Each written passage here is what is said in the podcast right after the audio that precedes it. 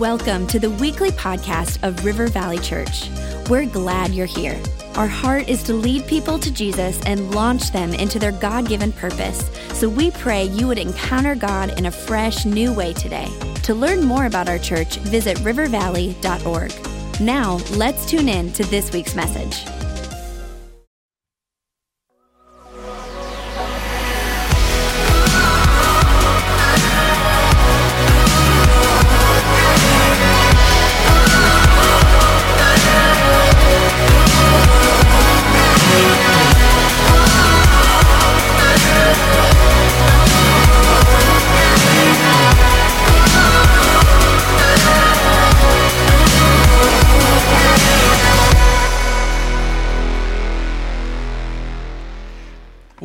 Are continuing our series, uh, Love is Greater Than Lust, and this is week three of the series. It was only supposed to be two weeks, but uh, I was going to do a bonus sermon. And for those of you not familiar, sometimes I'll just record it, then release it online but uh, not enough people see those. And this is too big of an area for us to just put as a bonus sermon. So I said, we're going to extend the series a week, and, and, we're good with this. And uh, there was just an overwhelming response from people.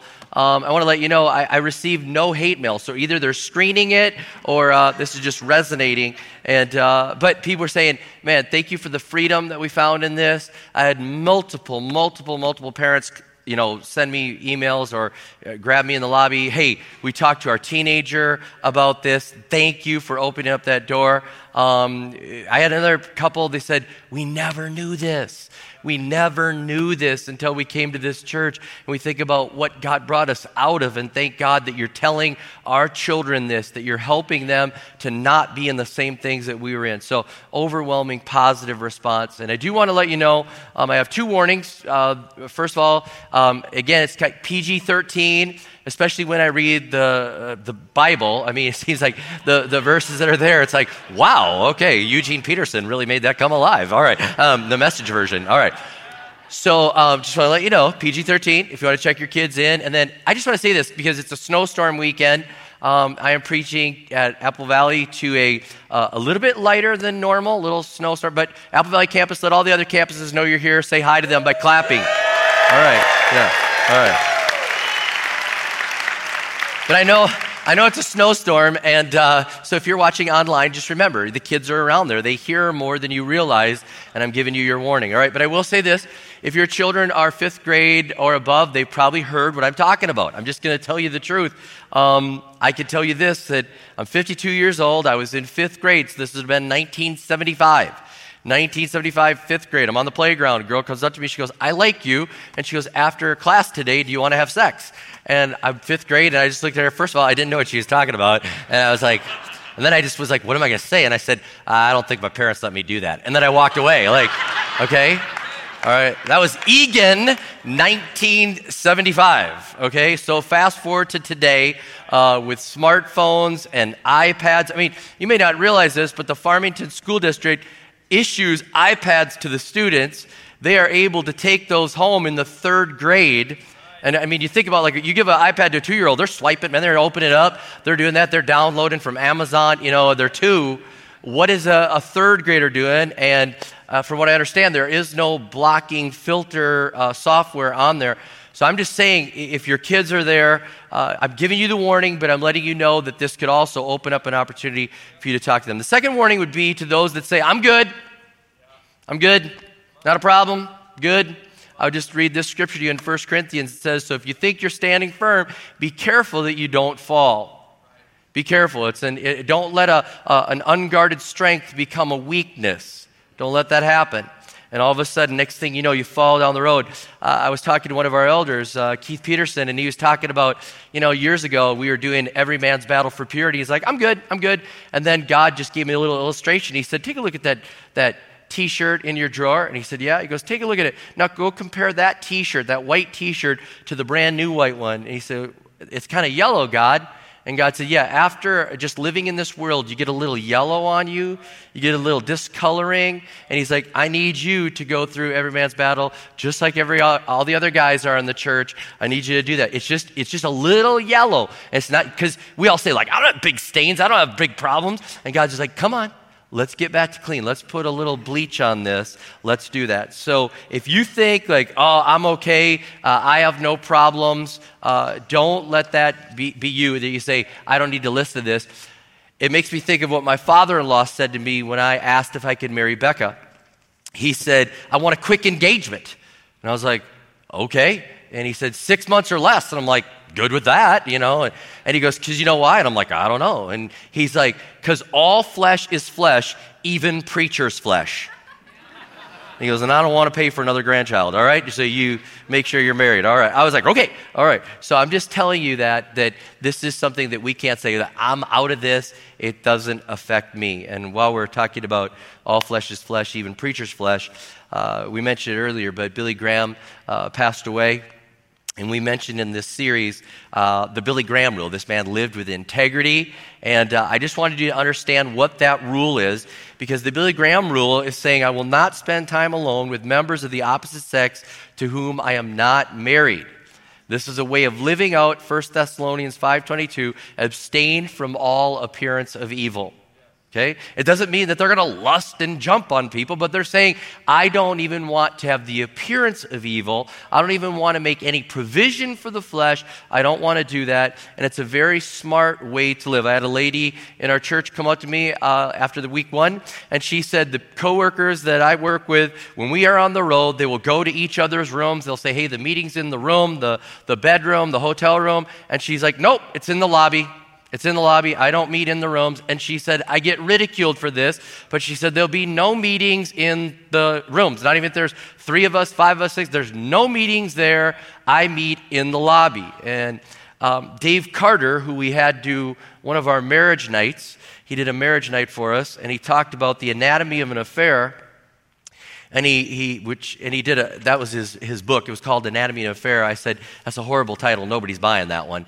You should have wrote named the book like stay faithful forever you know uh, how to love your wife amazing. And everybody would have bought it. But um, he, his, his thing was called um, anatomy of an affair. And he said this the power of temptation always lies in its timing.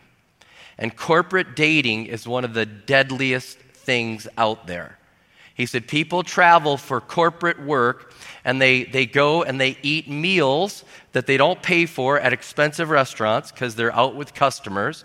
They go and usually do fun entertainment things. You know, they're out there and they're on the top of the hotel and the fireworks are going off and they paid for it to wine and dine the customer. They go to the big race or they go to the big game and they have the food and this and that. And then they said, Heaven help us when you mix alcohol in on it. And then he said, and then the, host, the hotel is only five stories up. And he's like, hello, trouble. It's right there for you. And he's like, live by the Billy Graham rule. Don't go to the room, don't eat alone, and let's uh, follow that great wisdom that's there. Now, I'm going to read a couple scriptures uh, from the Apostle Paul, and, and it's going to be pretty strong. It's going to be strong when you see what the Apostle Paul is going to say. And I want to preface this with the Apostle Paul would be known as a grace preacher. You say, really? Okay, Ephesians 2 8 and 9, he wrote that. Okay? And So he wrote that it's by grace. Okay, it's by faith and it's by grace that you are saved. He wrote that. In Galatians, he's arguing with the church there and he's saying, hey, it's not about works. We're not working our way into the, it's grace. Don't turn from the grace of God. It works didn't get you in, the grace of God got you in. So you've got to understand the apostle Paul was bringing grace to the world and in the in the in the midst of this bringing of the grace, he's also correcting the church. So understand, it's not like he's this mean guy. He's a grace filled preacher, understanding that we are saved by faith through grace. Okay, so that's how it's happening. And so in 1 Corinthians 6, he writes this, and again, remember PG 13, uh, Eugene Peterson put this into real terms for us. He said, God honored the master's body by raising it from the grave. He'll treat yours with the same resurrection power. Until that time, remember that your bodies are created with the same dignity as the master's body. You wouldn't take the master's body off to a whorehouse, would you? I should hope not. There's more to sex than mere skin on skin. Sex is as much spiritual mystery as physical fact. As written in the scripture, the two become one. Since we want to become spiritually one with the Master, we must not pursue the kind of sex that avoids commitment and intimacy, leaving us more lonely than ever the kind of sex that can never become one. There is a sense in which sexual sins are different from all the others. In sexual sin, we violate the sacredness of our own bodies, these bodies that were made for God given and God modeled love for becoming one with another. Or didn't you realize that your body is a sacred place, the place of the Holy Spirit? Don't you see that you can't live however you please? Squandering what God paid such a high price for. The physical part of you is not some piece of property belonging to the spiritual part of you. God owns the whole works. So let people see God in and through your body. So powerful. And the Apostle Paul, when he's pleading with the church at Corinth, which the city of Corinth had all sorts of immorality in it, he's pleading with them. And the way he writes this, the way that we would understand it, there's an intensity of like a father begging his children not to go down the road of lust and sexual immorality. He's saying, don't go down this road. Fight it with everything you've got. Don't, don't waste this. God paid such a high price for you your body's not your own. Take care of it. He's saying you're really living in a borrowed body. Once you gave your life to Jesus, it's a borrowed body. Take care of the rental. Take care of it. Don't abuse it. I love what he said, Eugene, as he just translated that from the Apostle Paul more than skin on skin, the two become one. He says we must avoid the kind of sex that avoids commitment and intimacy, leaving us more lonely than ever. Is that not the world today? The hookup culture that says, you know, it's all about right now, it's all about instant gratification, it's all about this person, that person, who cares? It's skin on skin, there's nothing going on deep inside. And the Word of God is so true, and I love it when things in the world prove it. When things in the world, when research, research proves it, and even if we don't have that research proving it, bank on it, the Word of God is true okay? So the Word of God is true in this area. And Leah Fessler, who considers herself a feminist, she wrote an article for Quartz and she talks about the hookup culture. And she talked about, I'm a feminist. I, I want to be liberated. I'm going to live this way. I'm going to live in this hookup culture, this skin on skin culture, not really making two become one with a heart bond and a soul bond and a spiritual commitment and a vow that's made to each other. And she said, I started living this way thinking I'd feel empowered. And she said, This only left me feeling empty. So she said, I started to survey other women, and she surveyed other women, and she found that only 8% of the women in this hookup culture were actually happy. 92% saying, This is not making me happy. There's more to this than just skin on skin. There's more to this. It's not a lust thing. There needs to be something deeper. She says this She said, The hookup culture induced overwhelming self doubt, emotional instability, loneliness. She said, I also found that most of the men that I surveyed also really longed for a committed relationship, but felt the pressure to live the lifestyle just underwriting this, that there's more to this. So, if I could say this to the church, you are bought with a price. Glorify God with your body. Now, I want to use an acronym here um, that was developed by John Piper, and interestingly enough, um, on Friday, I was returning from a, a, a, trip that I, I was doing with Convoy of Hope, and I was in the airport waiting for my luggage, and I, want, I, and I knew I was using this acronym uh, with, from John Piper, and I'm standing there at the luggage, and you know who comes to stand next to me? John Piper, right there. I'm like, Pastor Piper! I mean, he probably thought I was major groupie, you know what I'm saying? And I was like, I am I'm using the acronym Anthem. I'm using that this weekend in my sermon. Thank you for all you've done. I said, Are you waiting for your luggage? I mean, I was talking 100 miles an hour. I mean, I've never met him before, and I was talking fast, and you may not know this, but he's, you know, a prolific author and pastor at Bethlehem and in Minneapolis. And he's like, Yes, I'm waiting for my luggage. And, and I said, Can I just start asking you questions? I'm firing away. I'm asking about ministry, asking about this. And, uh, you know, I'm getting advice from him. And, and I said, Hey, thank you for jumping into the deep ocean of theology for those of us that, like, are lifeguards. I, all I do is help people get saved. I don't ever go in the deep ocean. You're like Jacques Cousteau. And he's probably like, okay, you're losing me there, Pastor. All right. Yeah. But I was like, anyways, so I said, I'm using this and thank you. I, I said, man, our church is unashamedly pro life. We are uh, for traditional marriage. We are for morals. And I'm preaching on love is greater than lust. And he's like, it's good to hear that the young guys are still doing it. So, according to John Piper, I'm a young guy. So, I've always liked him. I've always liked him. Anyways, with his permission, or else I just told him I was going to do it. But, um, Anthem. A- Anthem is the acronym, all right, to help. And he's saying to help us in the area of lust.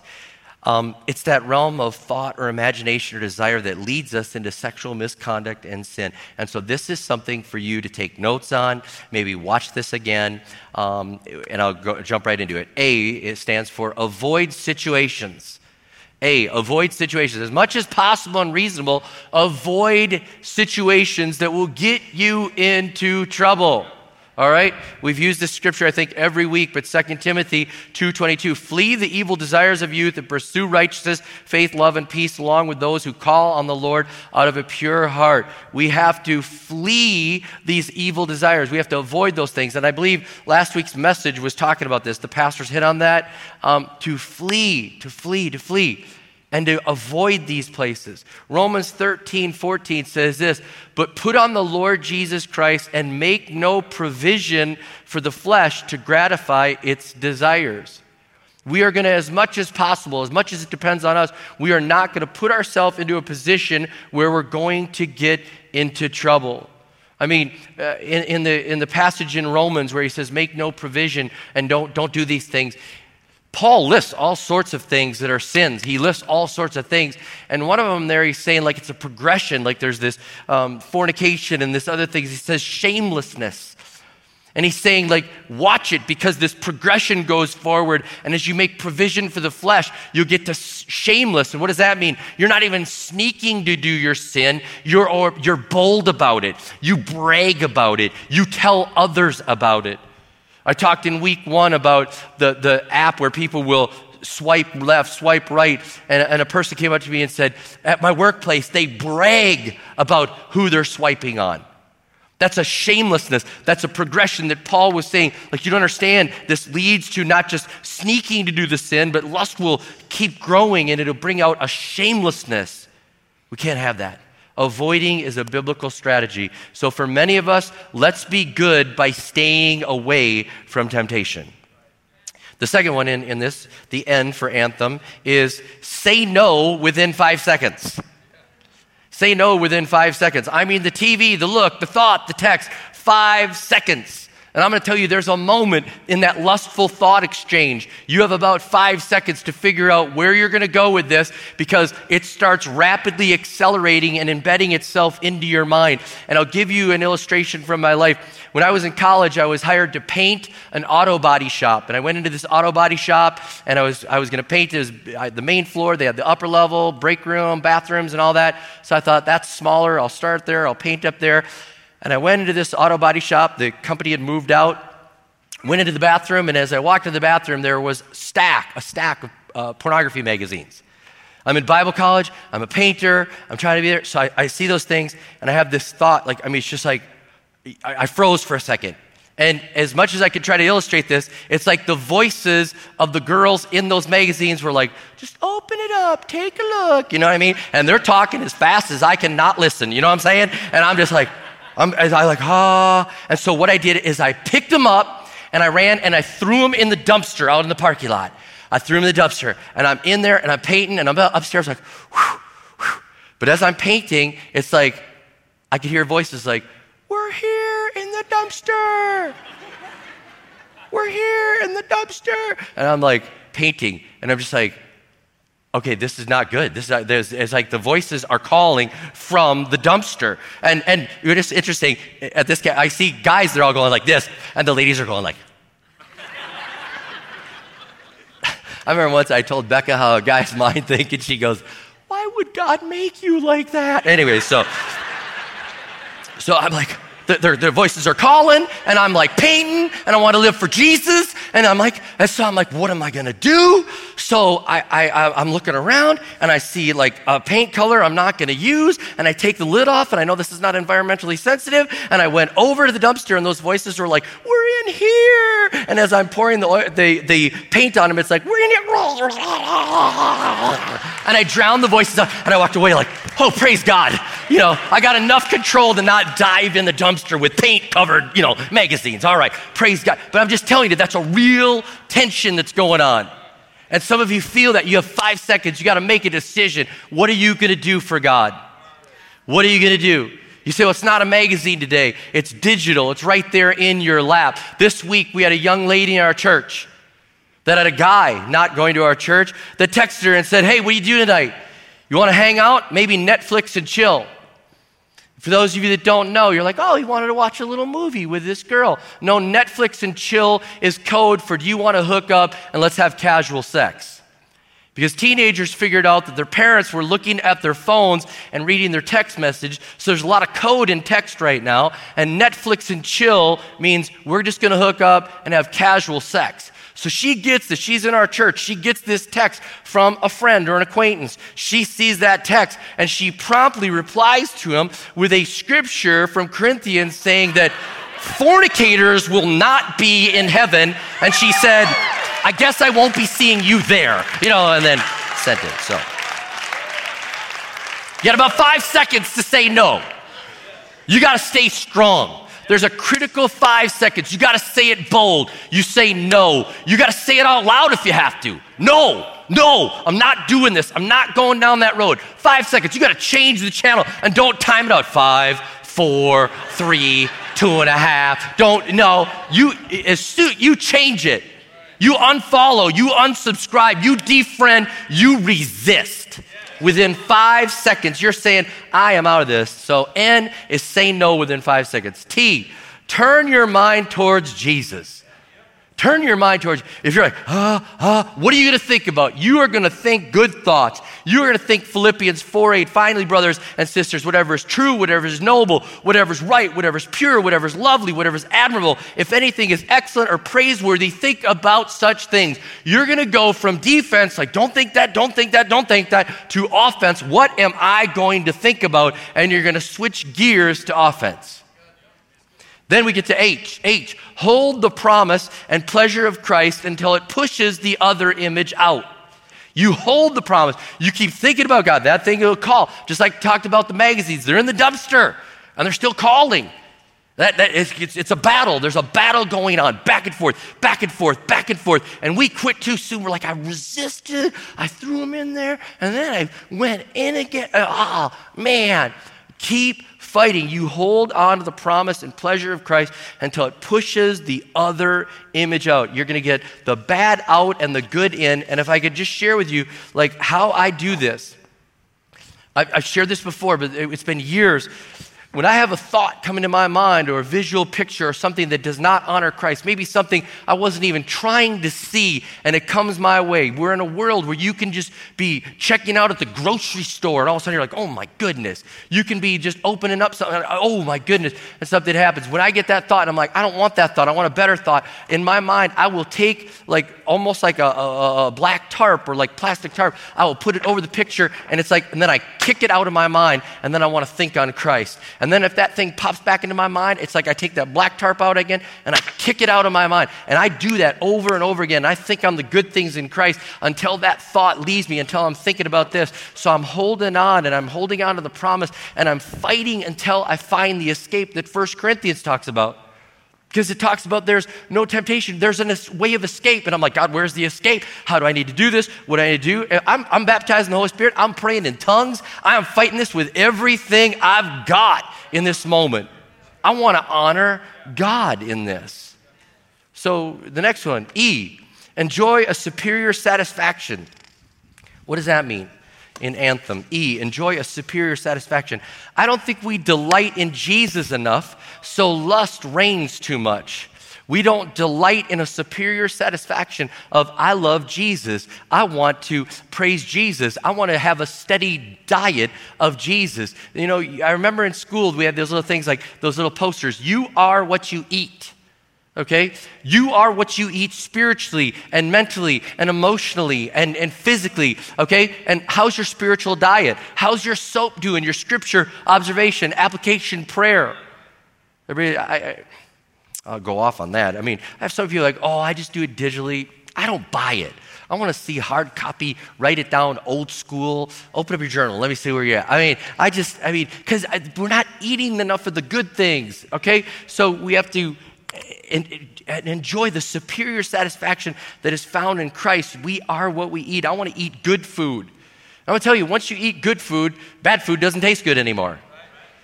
You know, when you're eating bad food, all of a sudden you get good food. You're kind of like, whoa, that's wrong. But you start eating good food, all of a sudden you taste bad food. You're like, ugh, what is that? All right? I don't want to disparage any restaurants or anything. Uh, you know, I, I always talk about certain restaurants, and people are like, all right, enough with them. Give Jimmy John's a shout out. So there, Jimmy John's, shout out. All right. Um, but I, I used to drink regular Coke, and then I switched to Diet Coke, and regular Coke was like way too sugary. I've just left. Becca and I this year have left. We're not doing any Coke or pop at all. We're doing club soda with lime. And the other day they didn't have any, and I was like, well, give me a Diet Coke. I thought they, they gave me a regular Coke because it was so sweet. Okay, as my taste changed, when you go over, that doesn't taste good anymore. That happens spiritually. So you, you want to eat and, and go after things that satisfy you. Psalm 90, verse 14 Satisfy in the morning with your steadfast love that we may rejoice and be glad all our days. Let's stop chasing lust and hoping to win. Let's chase after love. Let's enjoy a superior satisfaction. When I'm even tempted in these areas, I want a superior satisfaction. You know what happens to me if I'm even tempted in any way? Uh, in go the noise canceling Bose headphones. You know, I put them in, and I am listening to million lifetimes because I had an advanced copy and you didn't. And uh, you know, and, and, but you get it now this weekend. All right, you know, and I'm I'm I'm superior satisfaction. I changed from this thinking to this thinking. And I'm like, I'm focused on Jesus. Man, TV off, word on. And I am right, I'm changing my diet and I'm having a superior satisfaction. And then um, the, the other one would be M, move into useful activities. Anthem. And so the last one is move into useful activities. John Piper said this he said, Lust grows fast in the garden of leisure. Lust grows fast in the garden of leisure. And I think about this. We have so much free time. I love the advancements that we have in technology. I love the advancements that we have even in prosperity. Like, uh, we just, there's more money available today than when I was a kid. I mean, it just seems like there's just so much more money and the country is so much more prosperous. And, and I mean, you know, we never think about having a house cleaner when we were growing up. My mom was like, You're all cleaning. You have chores and you're going to do chores on chores. I think my mom, now that I realize this message, I think she walked around the house after we cleaned it, made it dirty again. And she thought, My boys will clean the house and not have a dirty mind. You know what I'm saying? I think she did that to us. You know? I mean, we just worked and worked and worked. But you move into useful activities. Keep busy doing things that are productive. Eh, you, you slow down, and all of a sudden, that leisure starts to build the, the lust appetite. Romans 12 11 talks about do not be slothful in zeal, be fervent in spirit, serve the Lord. I mean, we have life groups. We have life teams. We have local projects. We have global teams. We have different events that are going on. We have uh, d- different nights and sisterhood, and we have uh, just all worship nights and leadership night. We have this going on. We have, I mean, it's interesting. I see some people that come to three, four services on a weekend. I'm like, I'm all for that. I'm for you come as much as you want. You get as active as you want. Do something useful. Have a passion to do good, to lead, to manage, to see what God does in you. Take your time and use it for His glory and for His honor. And I can tell you this: when I slowed down during my sabbatical and had that three month break, I noticed like I, I got agitated. I got agitated, and things that weren't even a problem in the past. All of a sudden, I was like, why did that like rear up. And I, and I talked with the counselor. He said, Man, you got too idle for three months. Thank God you didn't have a year off. So I'm, I, I, I guess I can never retire. You know, I just keep going and just, you know, but I, we slow down. And all of a sudden, that idleness causes things they can just get out of whack. and, and the things can become appealing. Let's become useful for God and keep moving forward and do the next thing and the next thing. I want you to win this battle. I want you to win this battle. I preached this message today like I was preaching to Connor and Logan. You have the benefit of a dad today speaking to his sons because I thought I, I, I want to pastor my own children, but then I look at the whole church. It's like I want to pastor my whole children, my whole, the whole congregation. I want to be the pastor in this. I'm, I'm begging with you, I'm pleading with you. Let's, let's have victory in this area. And if you've not had victory in this area, Jesus forgives sin. Jesus can change you. You can implement these things by the power of God. There's an opportunity for you to move forward. I would encourage um, men in the church, every man's battle for purity. This is a wonderful book. You could do this as a life group. And please, please, please don't judge people for doing this. I once made every pastor on staff do this as a life group. The entire church did it. Okay, there's no judging. It truly is every man's battle for purity. They actually have another one, every woman's battle for purity. Do this as a life group. Use the resources that are there. If you're struggling, go to a counselor. If you're a victim of abuse and, and somebody has been in a position of authority, like they talked about last week, and has abused that over you, you find uh, healing and, and counseling, and we stand with you as a victim. Use software blockers, use teaching, use everything you can. Use TV channel blocks. Do everything you can to win in this area so you can pursue after the better appetite for the things of God. And as we close, I just want to say this there's an opportunity for people to say yes to Jesus at here and at all of our campuses. This is not just yes, I need help in this area. This is yes, Jesus, I need you to forgive me. Jesus can forgive this, he can forgive every sin. We once had somebody ask at one of our campuses, we didn't ask for further details. He goes, Jesus forgives everything? Yep. He, what if you took someone's life? We said, Jesus could forgive you of that. Jesus forgives us. He forgives us. He, he gives us grace. And then He gives us the grace and ability and the power of the Holy Spirit to live a holy life. We, it's a battle, but He gives us grace and forgiveness. You do not have to work for the grace of God, you receive it, it's a gift to you. So, here at all of our campuses, if you could bow your heads and close your eyes, I'm going to do this live here, and then the campus pastors will close it at their campus right now. But with your heads bowed and your eyes closed, this is your opportunity. You're saying yes to Jesus. It's not, it's not just this sin, it's any sin.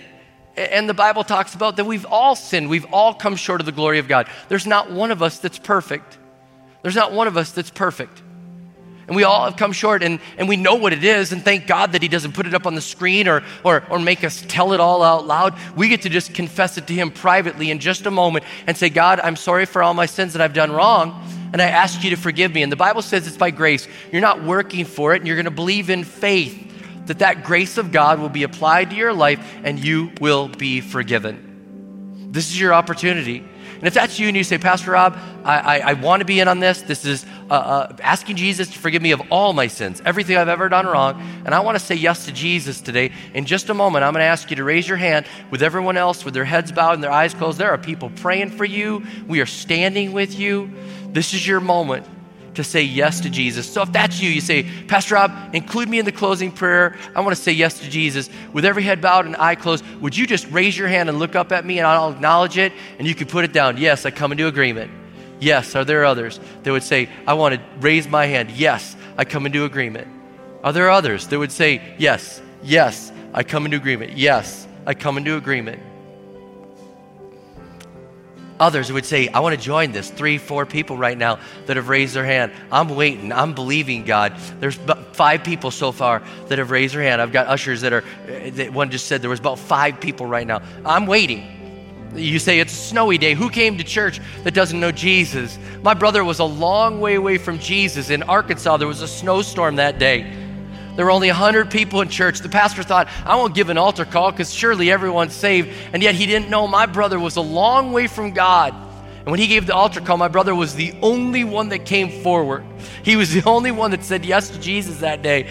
And so we would wait for you. If there was one person today, we'd wait for you. But if that's you, you say, Pastor Rob, include me. Don't miss my hand. You've had five. All right, one more hand went up. I see your hand. I come in agreement. I'm glad we waited.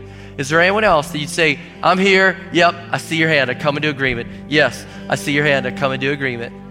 we would wait for you. We would do this just for you. We're so glad that you're saying yes to Jesus. You can put your hands down all across this place. And I want to pray this prayer, and I want you to repeat it after me. I'm going to say a line, and then I want you to say a line out loud.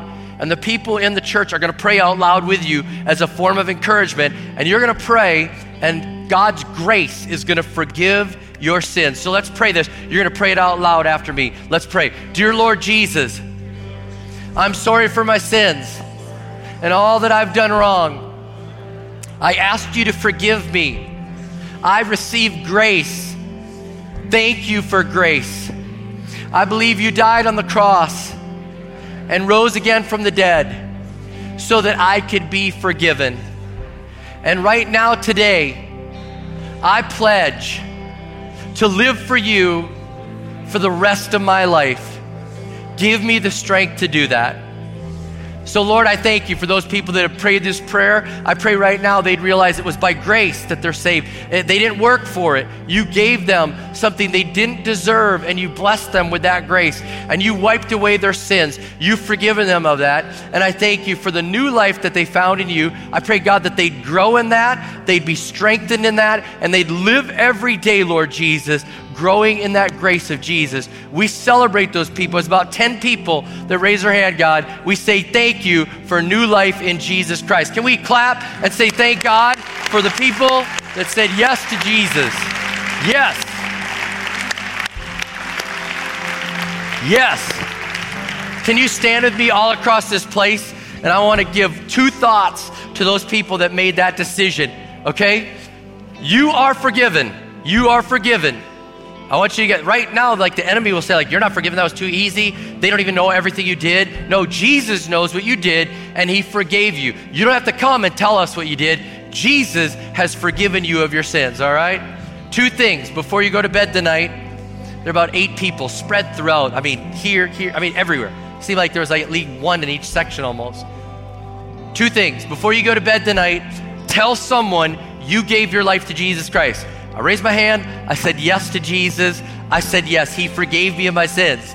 Tell someone that'll celebrate with you, a relative, a friend, a coworker that you know loves Jesus. Tell them, all right? And the second thing is, please be sure to get the Now What book. Prayer teams, could you come on up and be ready to hand these out? Prayer teams are here and they're at the Welcome Center as well. The prayer teams would love to pray for you and say, Congratulations give you this to say, hey, now that you've uh, started living for Jesus, what do you do? There's a Bible in here and a little book that I helped to write called Now What, and you could get this as a gift saying, hey, thanks for your decision for Jesus Christ. And of course, prayer teams will pray with anyone. If you have prayer for any need, they would love to pray for you, all right? Let's have an amazing week serving the Lord. Let's have the spirit of the evangelist fall on us to go and preach the good news to the rest of the world. And come on, let's celebrate like we really enjoy that 10 people said yes to Jesus one last time. Thank God for those people. Yes. Yes. Have an amazing